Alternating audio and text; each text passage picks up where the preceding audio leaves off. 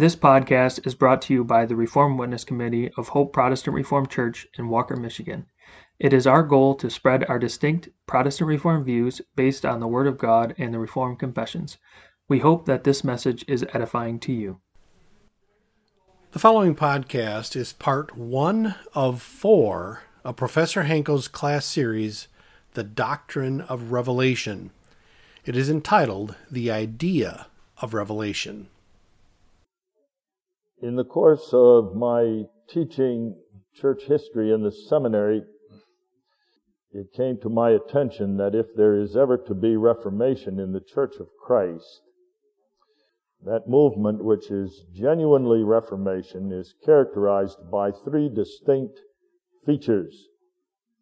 The first feature, which is necessary for any movement to be a genuine ref- uh, reformation movement, is an awareness of and a condemnation of the heresies and false doctrines which are being taught and promoted in a mother church.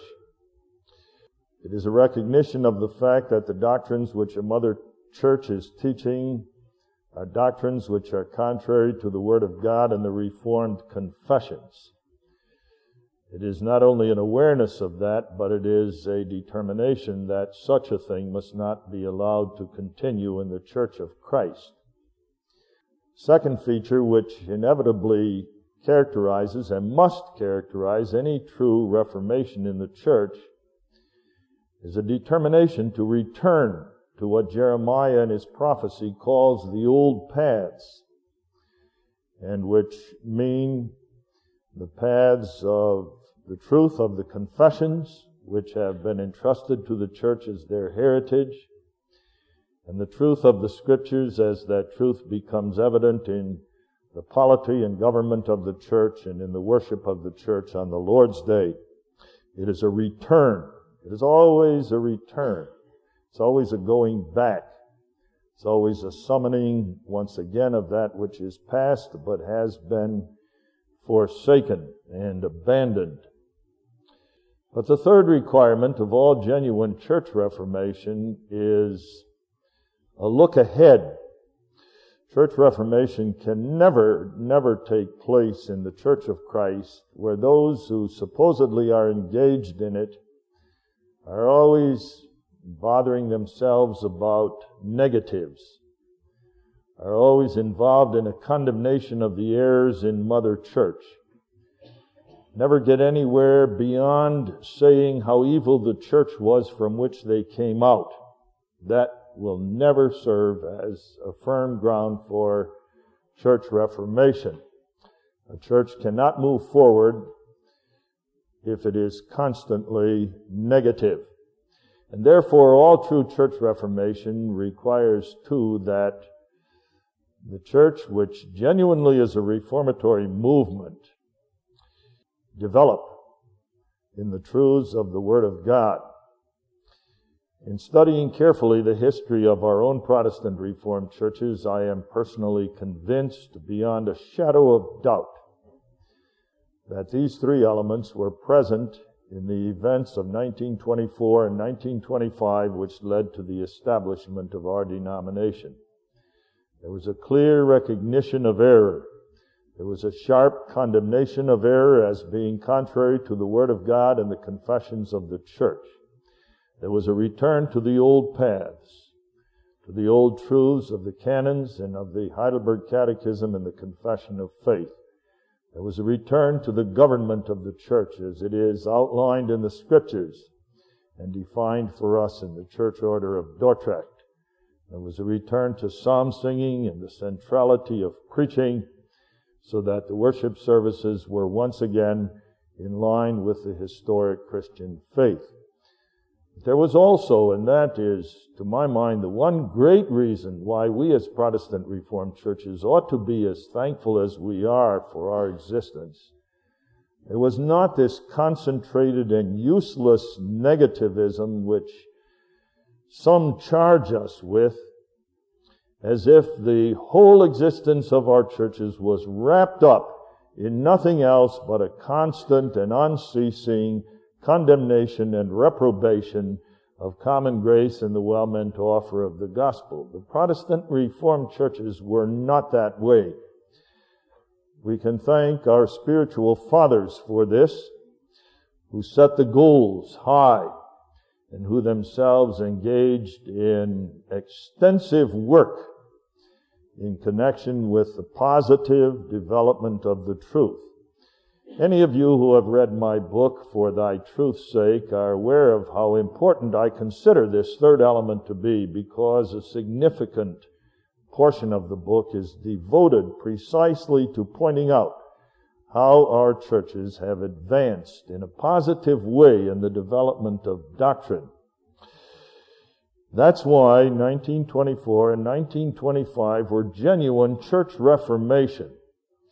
And that's why even in our own day, many movements, although they leave Mother Church, and although they leave Mother Church for doctrinal reasons and for apparent or obvious apostasy, have no genuine claim to being reformatory movements because there is no positive direction in doctrine and in the truth of the Word of God. One of those doctrines which our fathers developed is the doctrine of revelation. God's revelation of Himself. As you know, when the dust had settled and our churches had been established on a fairly firm footing, and the spiritual fathers of our denomination had opportunity to examine the implications of common grace and the well-meant offer of the gospel and had, have had opportunity to examine these things and the effect these errors had on many other doctrines in the church and had begin to, begun to re-examine the scriptures to see what the scriptures actually taught when the doctrine of common grace was abandoned and the emphasis fell on God's sovereign and particular grace, many, many doctrines came under the scrutiny of Reverends Herman Hoeksema and George M. Ophoff. One of them was the doctrine of revelation. I had the privilege, as you know, of studying in the seminary under both Reverend Hoeksema and Reverend Ophoff. They were years of intense spiritual growth they were years marked by constant investigation of many, many doctrines of the Word of God in the light of our own unique Protestant Reformed position. And the doctrine of revelation often came up for discussion. If I may introduce at this point just a brief biographic, autobiographical note.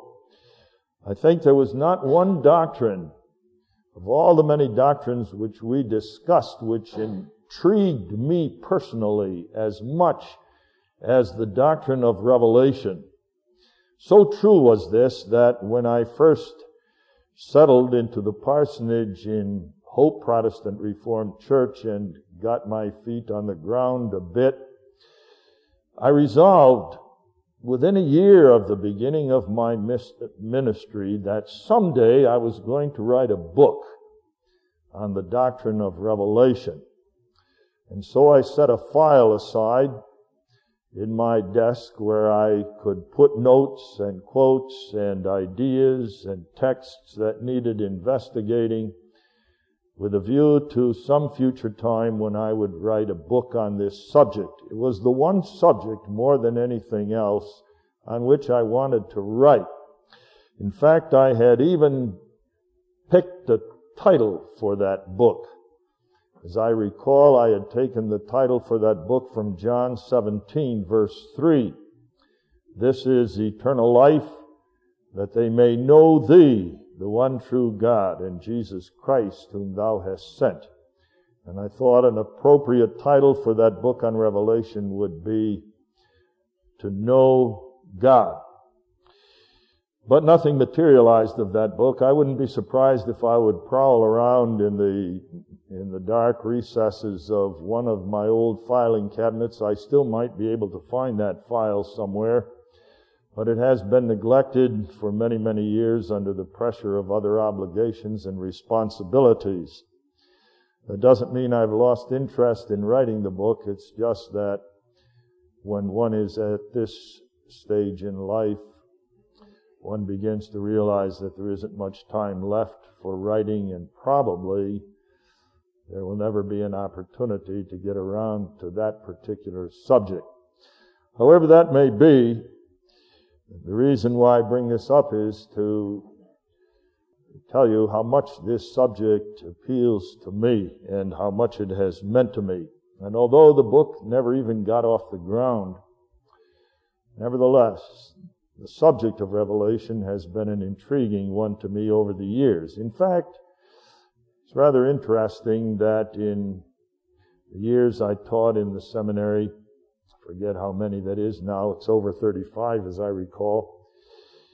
The question, as the students over all these years explored various implications of the truth of the scriptures and came up with hundreds and hundreds of questions in the give and take of classroom instruction, I found that as often as not, when we got to the bottom of questions, the answer to the questions which the students asked inevitably involved the subject of revelation again and again and again we would return to that subject as we pursued various questions in theology. Romans 1. I think I went through Romans 1 verses 18 and following with the students probably 50 times in the course of my teaching and various other passages which have to do with the truth of Revelation were constantly on the agenda in the classroom. So there has always been much opportunity to think about this subject and re-examine what scripture has to say on it. I want to do that with you in the next weeks as we explore this subject. And I hope that the, the intense beauty of the subject and the towering importance of the subject will somehow be in your own heart and mind as we look at various aspects of this doctrine. Tonight is sort of by way of introduction to the subject and by way of an introduction to the concept and the meaning of the concept, the idea of revelation. There are three things that are of concern to us tonight. In the first place, the importance of the subject. Secondly, the meaning of revelation, and finally the, the blessedness of it. The burden of what I have to say tonight is going to be found in the second point. First point is going to be rather brief, and so is the third. Second point is going to take all the emphasis. That the doctrine of revelation is an important one is not only true today in the times in which we live, but has been true throughout the history of the church. I was struck by the fact that in the teaching of church history, there was a heresy that appeared in the early church, almost the first heresy that appeared in the post-apostolic church, which heresy was successfully refuted on the basis of the doctrine of revelation. That's a surprising thing. The heresy to which I refer is the heresy of Gnosticism. Maybe I can put that on the board so that you know how to spell it. Gnosticism comes from a Greek word, gnosis, which means knowledge. It's a very early heresy because as a matter of fact, there are some references to it, although not by name in Scripture itself. Apparently, the heresy is so early that it was present even in the apostolic church. And Paul makes reference to the heresy in his epistle to the Colossians. The apostle John also refers to the heresy in his first epistle, and the very introductory words of that epistle are intended to refute the error of Gnosticism. Now, that error in itself is not so important as far as its details are concerned for us tonight. But there was one characteristic of Gnosticism that was particularly appealing to the masses. And this error, as a result of its appeal, was so successful in the churches in Asia Minor and in the uh, eastern coast of the Mediterranean and in North Africa that in the second and early third century, that heresy came perilously close to destroying the church. For a while, it was a question whether the church could even survive under the compelling attraction of Gnosticism. The characteristic of Gnosticism, which is of interest to me tonight, is the fact that Gnosticism was the first attempt to establish an ecumenical church, if I may put it that way, if I may put it in modern terms. Gnosticism had this feature about it, which was its distinct characteristic, that it wanted to make one world religion by taking the best elements out of several prevalent religions. Wanted to take the best elements out of Christianity, the best elements out of what at that time was called Neoplatonism, and the best elements out of Oriental religions, the mystical religions of the East, Zoroastrianism particularly, which was very much like today's mystical religions that are found in Buddhism and Hinduism and the like. And taking the best elements out of all of these various religions which were prevalent in the ancient world, it wanted to construct a system of theology which would be universally appealing and which would create an ecclesiastical roof under which all the world could dwell in peace and harmony. That was its characteristic. There were some important church fathers who were heavily influenced by Gnosticism. To mention but one, I refer to the church father who went under the name of Justin Martyr, very early church father, who was absolutely convinced that many, many elements of truth could be found in pagan philosophies and pagan religions, so much so that it was not even necessary if a pagan truly believed his religion to know about Christ and salvation in the blood of the cross. The church, after a bitter and prolonged struggle that lasted over a century, finally succeeded in defeating Gnosticism.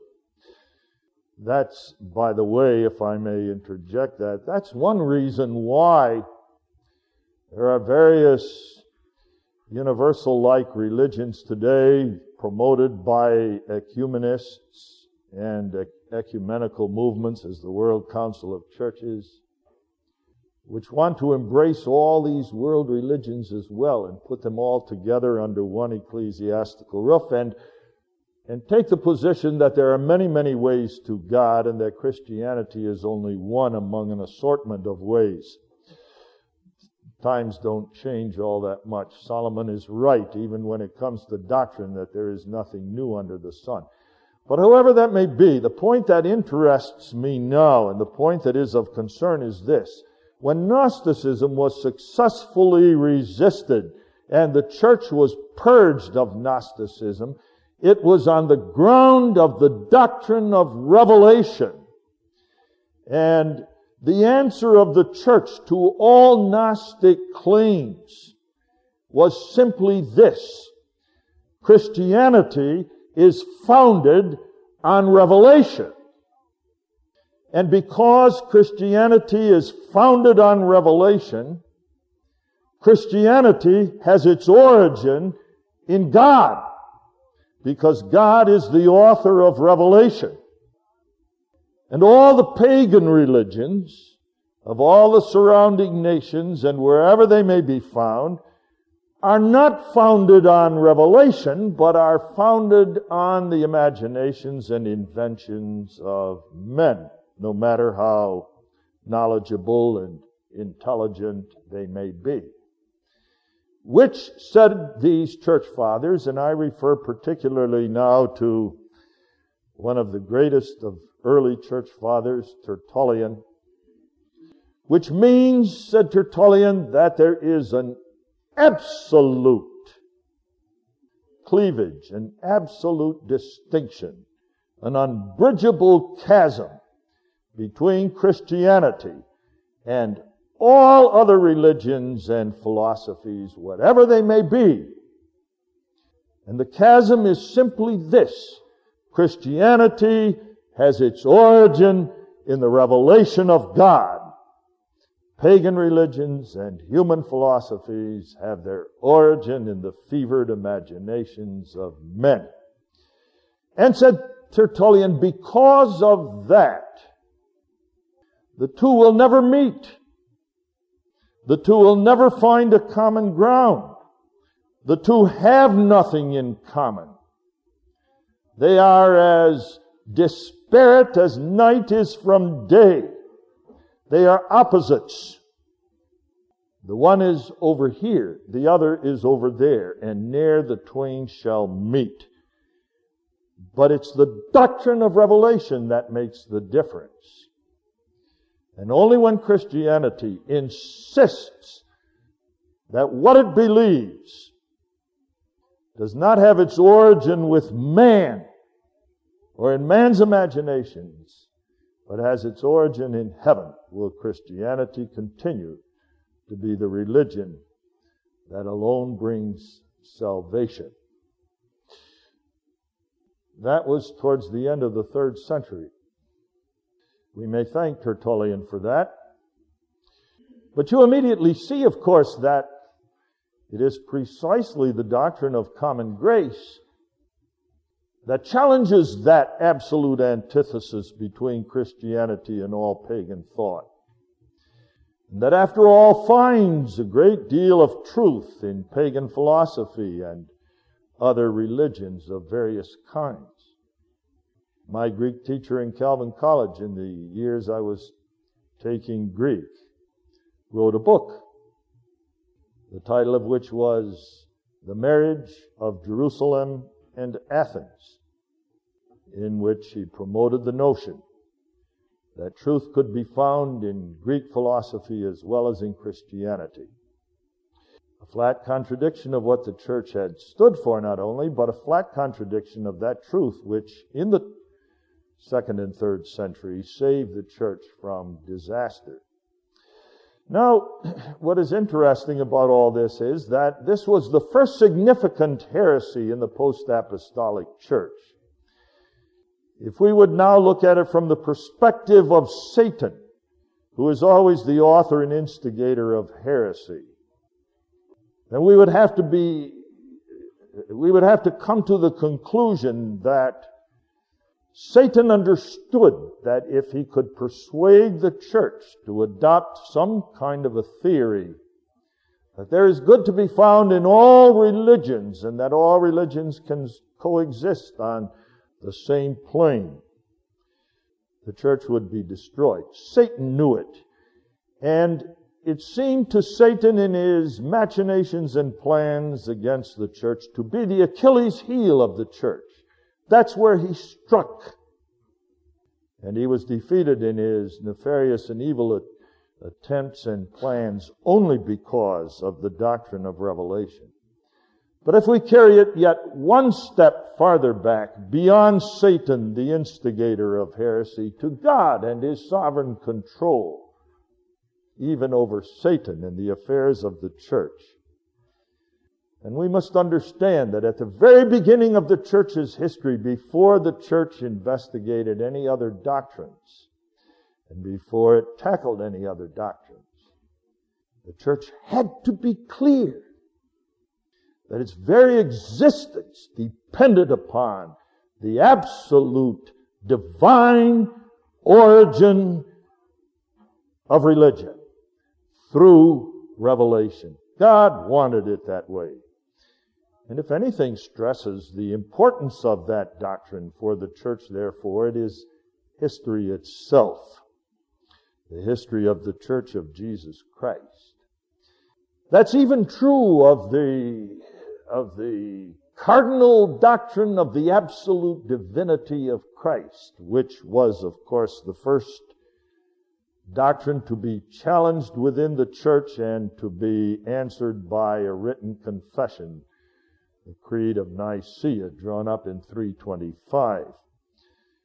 Gnostics denied the divinity of Christ. As a matter of fact, Gnostics denied the humanity of Christ. Gnostics denied the unique character of Christ. Gnostics said that the human nature of Christ was merely an appearance. And that's why John begins his first epistle the way he, he does. You recall those profound words. But notice, that which was from the beginning, which we have heard, which we have seen with our eyes, which we have looked upon and our hands have handled of the word of life. For the life was manifested and we have seen it and bear witness and show unto you that eternal life which was with the Father and was manifested unto us. That which we have seen and heard declare we unto you that you also may have fellowship with us. And truly our fellowship is with the Father and with His Son, Jesus Christ. That is a refutation of the error of Gnosticism which denied the reality of Christ's human nature. John says, we handled it. We handled it with our hands. We saw it with our eyes. We heard it. It's real. But so it has been with many, many doctrines in the history of the church. I don't want to go into these things in detail at this point because we're going to be exploring these things, the Lord willing, in, in a couple of other uh, classes. But let me briefly point out to you the implications of the doctrine of revelation. The doctrine of revelation is, especially from a certain point of view, tied closely to the doctrine of common grace. William Masselink, in fact, a minister, a late minister in the Christian Reformed Church, wrote a book that's still available today, although it's out of print for many, many years. General Revelation and Common Grace is the title of the book. I have it home. It's a pretty thick tome. The burden of the book is simply to show that the concept of general revelation and the idea of common grace are inseparably entwined with each other. And it's precisely that doctrine, that false doctrine, that general revelation and common grace go hand in hand and cannot be separated from each other, which has been appealed to by the Christian Reformed Church in support of dangerous heresies. It's been appealed to in support by the synodical decision as the basis for theistic evolutionism. After all, the Word of God in creation is the Word of God too. And if the Word of God in creation says the world is 15 billion years old, we must accept that Word of God. And if the scientists who are thoroughly saturated with common grace in their study of the creation, come to that conclusion on the basis of so-called scientific evidence. We have to accept their word because they are operating too by grace, by the grace of God, be it a non-saving grace. That idea is embedded in the decision of the Christian Reformed Church in its support of theistic evolution.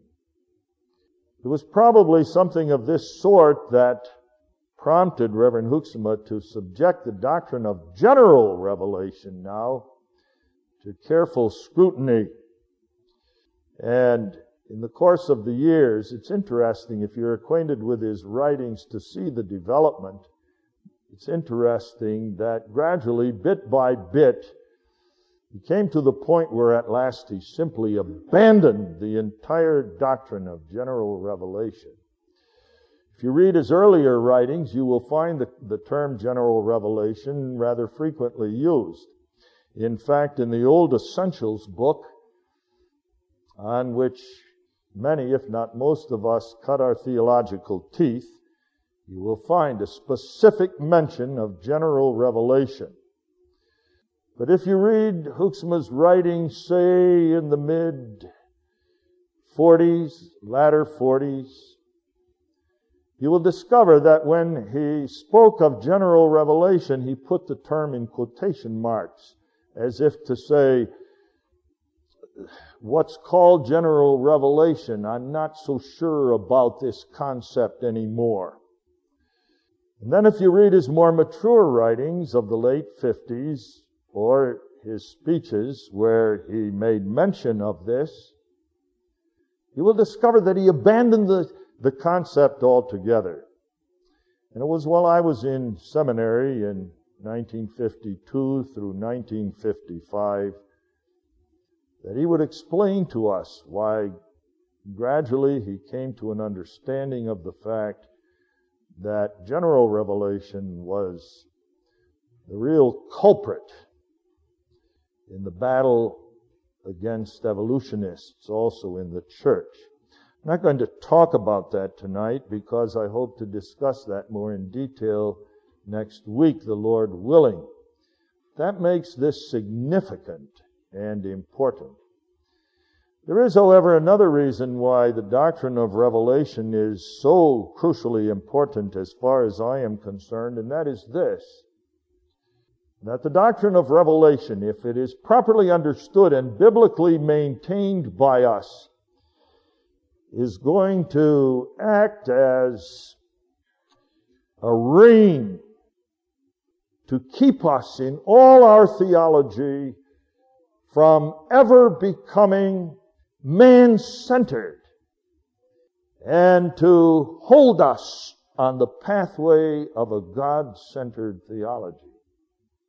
The doctrine of revelation does that.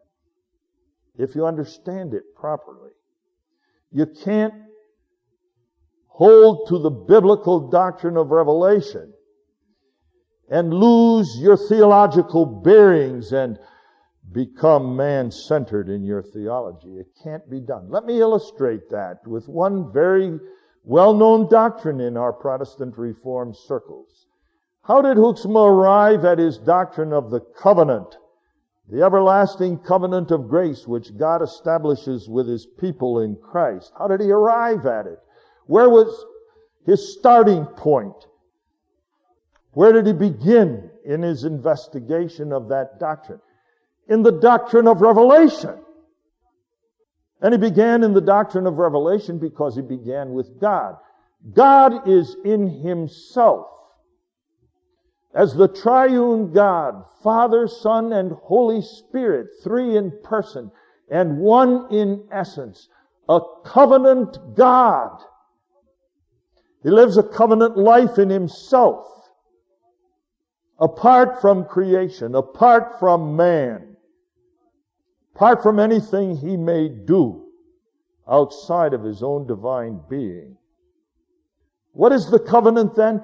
It is nothing else but the triune God revealing, there's that word, revelation, revealing to man the covenant life which he lives in his own divine being.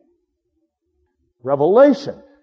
When God establishes his covenant with us and with our children, the primary focal point is God telling us what kind of a God He is.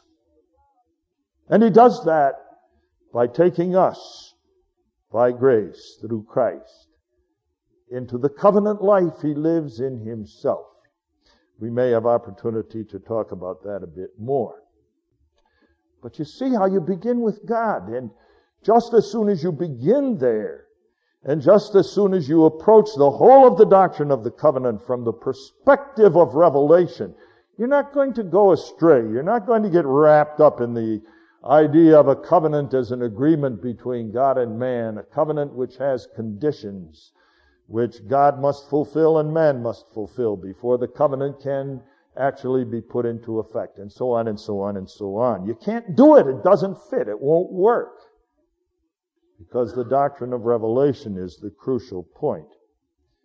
And so it is in our battle against evolutionism and against all forms of it. Creation is revelation. And revelation excludes evolutionism.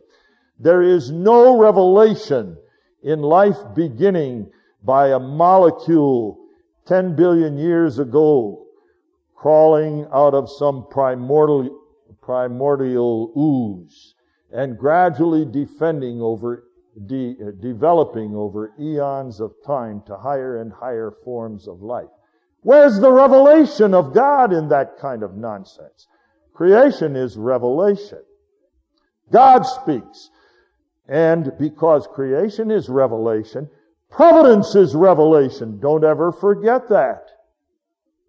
It irritates me. It angers me when a man who is supposed to be a solid Calvinistic Presbyterian in the most conservative Presbyterian church can say, quote, providence, ordinary providence is the controlling power of creation. What does he mean by that?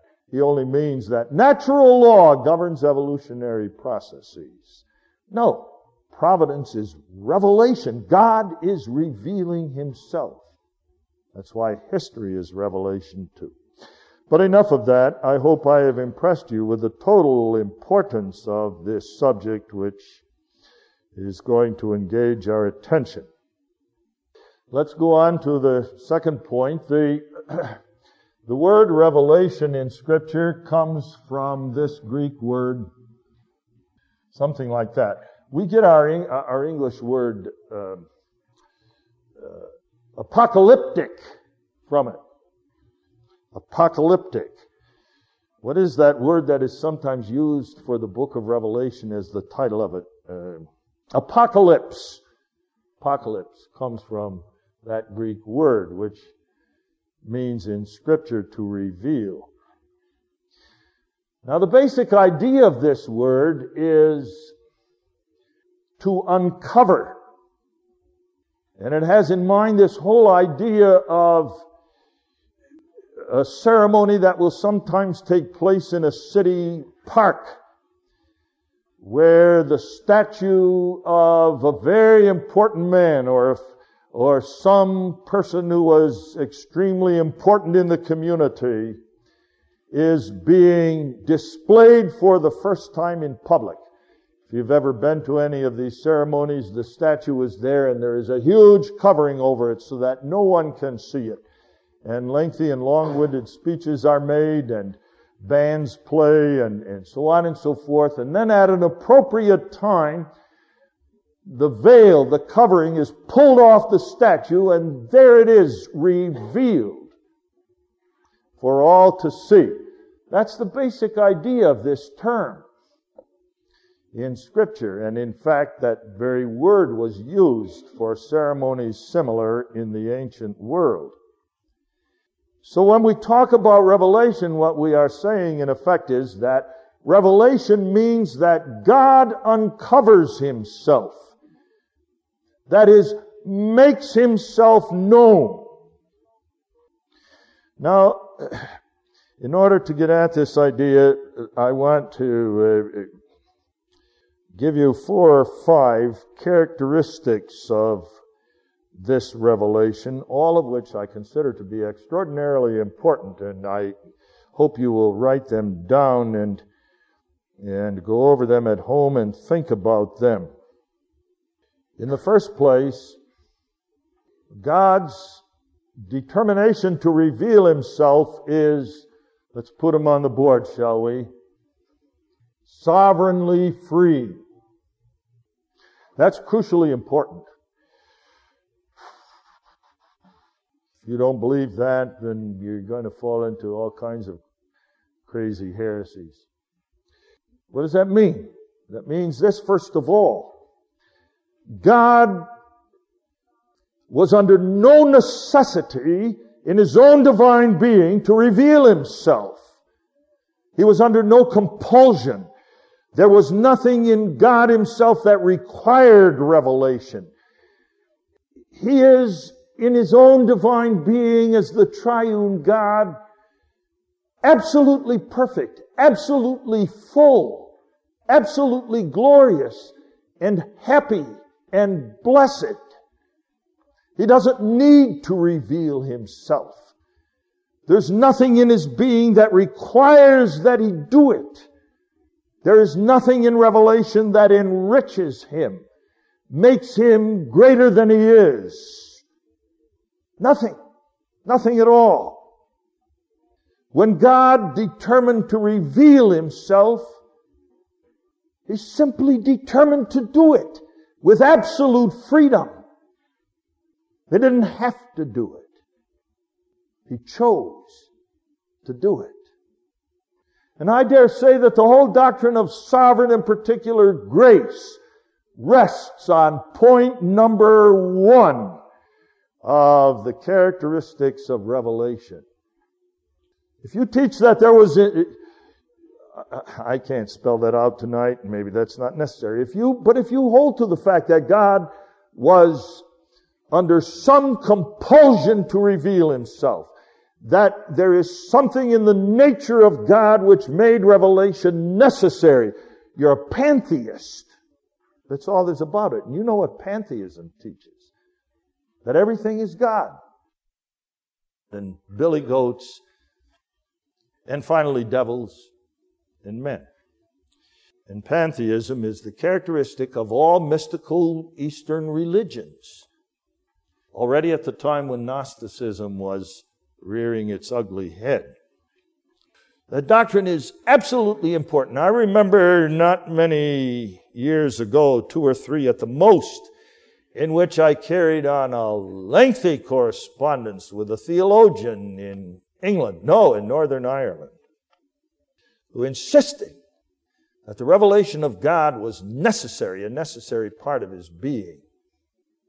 That's heresy. That's heresy in the extreme and inevitably ends in pantheism. God was free, sovereignly free in his determination to reveal himself. Revelation does not enrich him. Revelation does not make him more blessed than he is. In the second place, revelation is miraculous. Miraculous. That is, it's a miracle. If you stop to think about it, you can understand the reason why this is true. God is, after all, the transcendent one, the, the wholly other one. And we are creatures. He's the creator. We are temporal. He's eternal.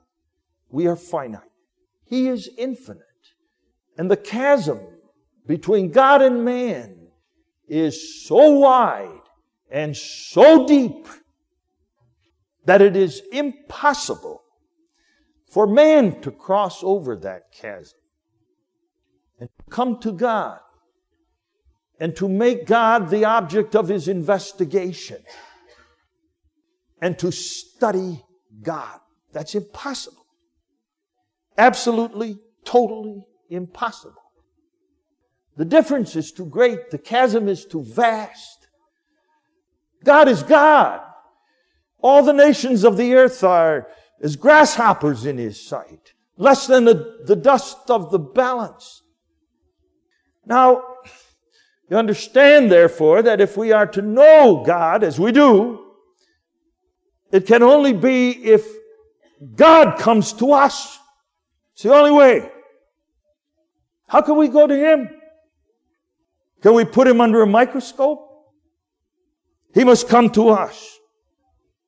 But He not only must come to us, but He must show Himself to us in a way that we are able to understand. And our understanding is so limited and so feeble and so insignificant that he must come to us and make himself known unto us in such an incredibly simple way that from every human point of view it seems to destroy the very transcendence of God himself. How in the world can I make myself known to an ant that's crawling on the sidewalk? And yet the difference between God and man is greater than the difference between me and that ant. God must not only make himself known in a way that we can understand, but he must make himself known in a way that understanding we truly know him.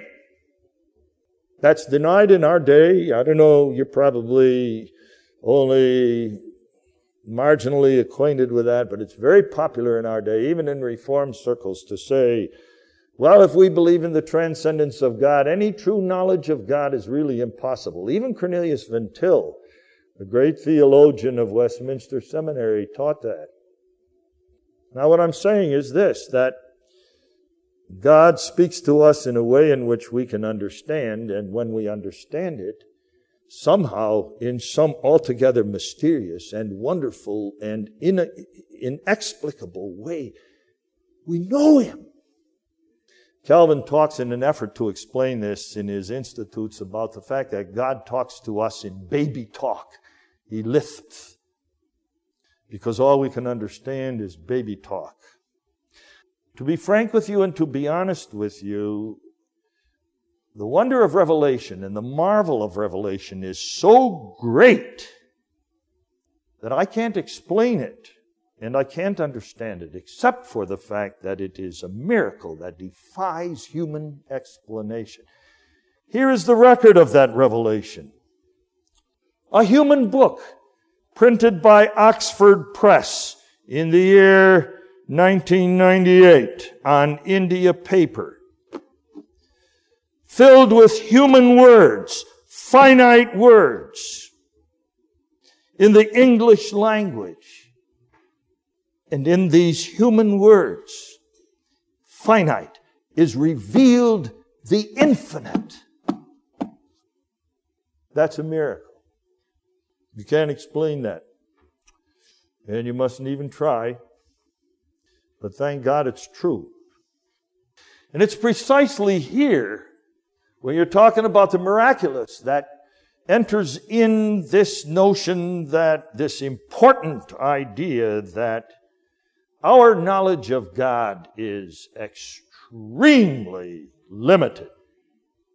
The knowledge of God, I mean, God in Himself is a vast, vast, infinite ocean. We sometimes, with our theology and Many books we write on theology think we have gotten somewhere. All the confession and all the faith of the church and all the writings of all the greatest theologians of the ages, when it is all put together and all the knowledge accumulated through all the years of church history is brought into one, it's less than a thimbleful of water in comparison with all the oceans of the earth. What we know is next to nothing. And that's why in heaven, when we are in glory and we continue to grow in the knowledge of God into all eternity, For we will. I'm convinced of that. We will grow and acquire more and more and more knowledge of the one true and living God when eternity has gone on for eons and eons and eons. Our knowledge of God will be almost nothing in comparison to the infinite depths of the riches of the truth concerning the Most High. Revelation is a miracle. I don't care in what form you speak of it, it is a miracle. And it behooves us to recognize that because that keeps one on his knees and that keeps one humble. We, beloved, simply don't know much. And yet, what we know, little though it may be, is true knowledge the knowledge of God, whom to know is life everlasting. To me, this is what makes theology the most exciting adventure in the whole world. Because there's no end to it. There's always new depths, new truths to explore, new riches to mine out of the lode of the scriptures. New countries to explore, new mountaintops on which to stand. There's no end to it because it involves the knowledge of an infinite God. But we know Him. We know Him as our God and as our Father. The third thing is that revelation is always through the Word of God. Verbal, if I may put it that way, but verbal in the profoundest sense of the word. That's Ephesians 3, which Bruce read. That's John 1. That's Hebrews 1. It's Proverbs 8. You see, the life of the Trinity is a life of fellowship and communion because there is within the Trinity a holy conversation.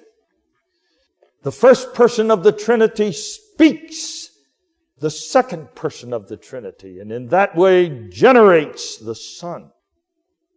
And that's why in John 1, John, almost with awe in his voice, says, In the beginning was the Word. God spoke. And the Word was with God, and the Word was God. The same was in the beginning with God. By him were all things made, and without him was not anything made that was made. God spoke, and the creation came into existence. And the Word that God spoke became flesh and dwelt among us. Hebrews 1. God who at sundry times and in divers manners spake to us in times past by the prophets has in these last times spoken to us by the Son. The Son is the Word of God. Everything is the Word of God. Creation is verbal. Creation is God speaking. When you go home tonight for your devotions before you go to bed, read Psalm 29, where the Word of God in the creation is extolled. What a marvelous, marvelous psalm that is. It's all the Word of God. Why? Well, because you see, speech is at the very heart of covenant fellowship. And here we have to tie in the idea of the covenant with revelation. It is the heart of the covenant fellowship that God lives in Himself. He talks with Himself, Father, Son, and Holy Spirit. And so to reveal Himself, the triune God speaks the word Christ. And that's revelation. And that's why the Bible is the Word of God. Always Word, Word, Word. Why? Because God speaks. And not only does he reveal himself, but he reveals himself in such a way that the result is covenant fellowship.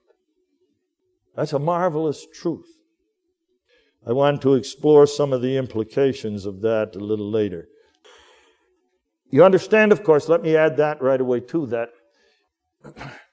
if revelation is through the Word of God, All revelation is through Christ because Christ is the one Word of God. There is no revelation of God in nature and revelation of God in Scripture. This being the Word of God that He speaks through cows and bedbugs and mosquitoes and alligators, and this being the Word of God which we have in the pages of Holy Writ. No, no, no, no, no, no, no. That isn't the Bible either. All God's speeches. well, let me put it this way. God only ever in revealing himself says one word. What is that one word? Jesus Christ. That's the one word which he says. And therefore Jesus says, I am the way and the truth and the life. He is the fullness of the revelation of God. What Paul calls in 1 Corinthians 2 and in Ephesians 3, the mystery of the ages. Here is man to whom this revelation is made. But he himself is a word of God, and he himself is part of the revelation of God. That's the amazing part of it. Man is incorporated into that revelation as himself a part of it, and yet at the same time is the one to whom the revelation is made. Let's leave it at that for tonight. Maybe we can pick up a, few other things next week, the Lord willing. But I want to end with uh, a few remarks about the blessedness of this. To know God in the Bible is the prerogative of the elect. Revelation is not general, revelation is particular. Revelation is not to all men, it's only to God's people. Revelation is grace, but not common grace, special grace. Revelation is part of the work of salvation. And for that reason, it always is. You won't find a text in Scripture that ever uses the word revelation in any other way except for God's salvation of His people, making Himself known to them. Even the revelation of God in creation is for the elect and for them alone. I want to talk about that a little more a little later, but the result of that revelation is the knowledge of God. Otherwise, revelation means nothing. And if it is the knowledge of God, it is the knowledge of God in that profoundly biblical sense of the word. This is eternal life. That's Jesus' high priestly prayer, John 17. This is eternal life, that they may know thee, the only true God, and Jesus Christ, whom thou hast sent. The knowledge of God, which is graciously given to us by the miracle of revelation, is not merely intellectual information, but it is to be caught up in God's covenant fellowship and to be blessed forever. Thank you for listening to this message. It is our hope that it was edifying to you. Please subscribe to our podcast wherever you listen to them to be notified as future messages are published. We welcome you to join us on Sundays for worship at 9:30 a.m. and 5 o'clock p.m. You can find more information about us at our website hopeprchurch.org. Also, you can follow us on our Hope Protestant Reformed Church Facebook page, and you can email the Reformed Witness Committee with any questions or feedback at hoperwc at gmail.com. Thank you.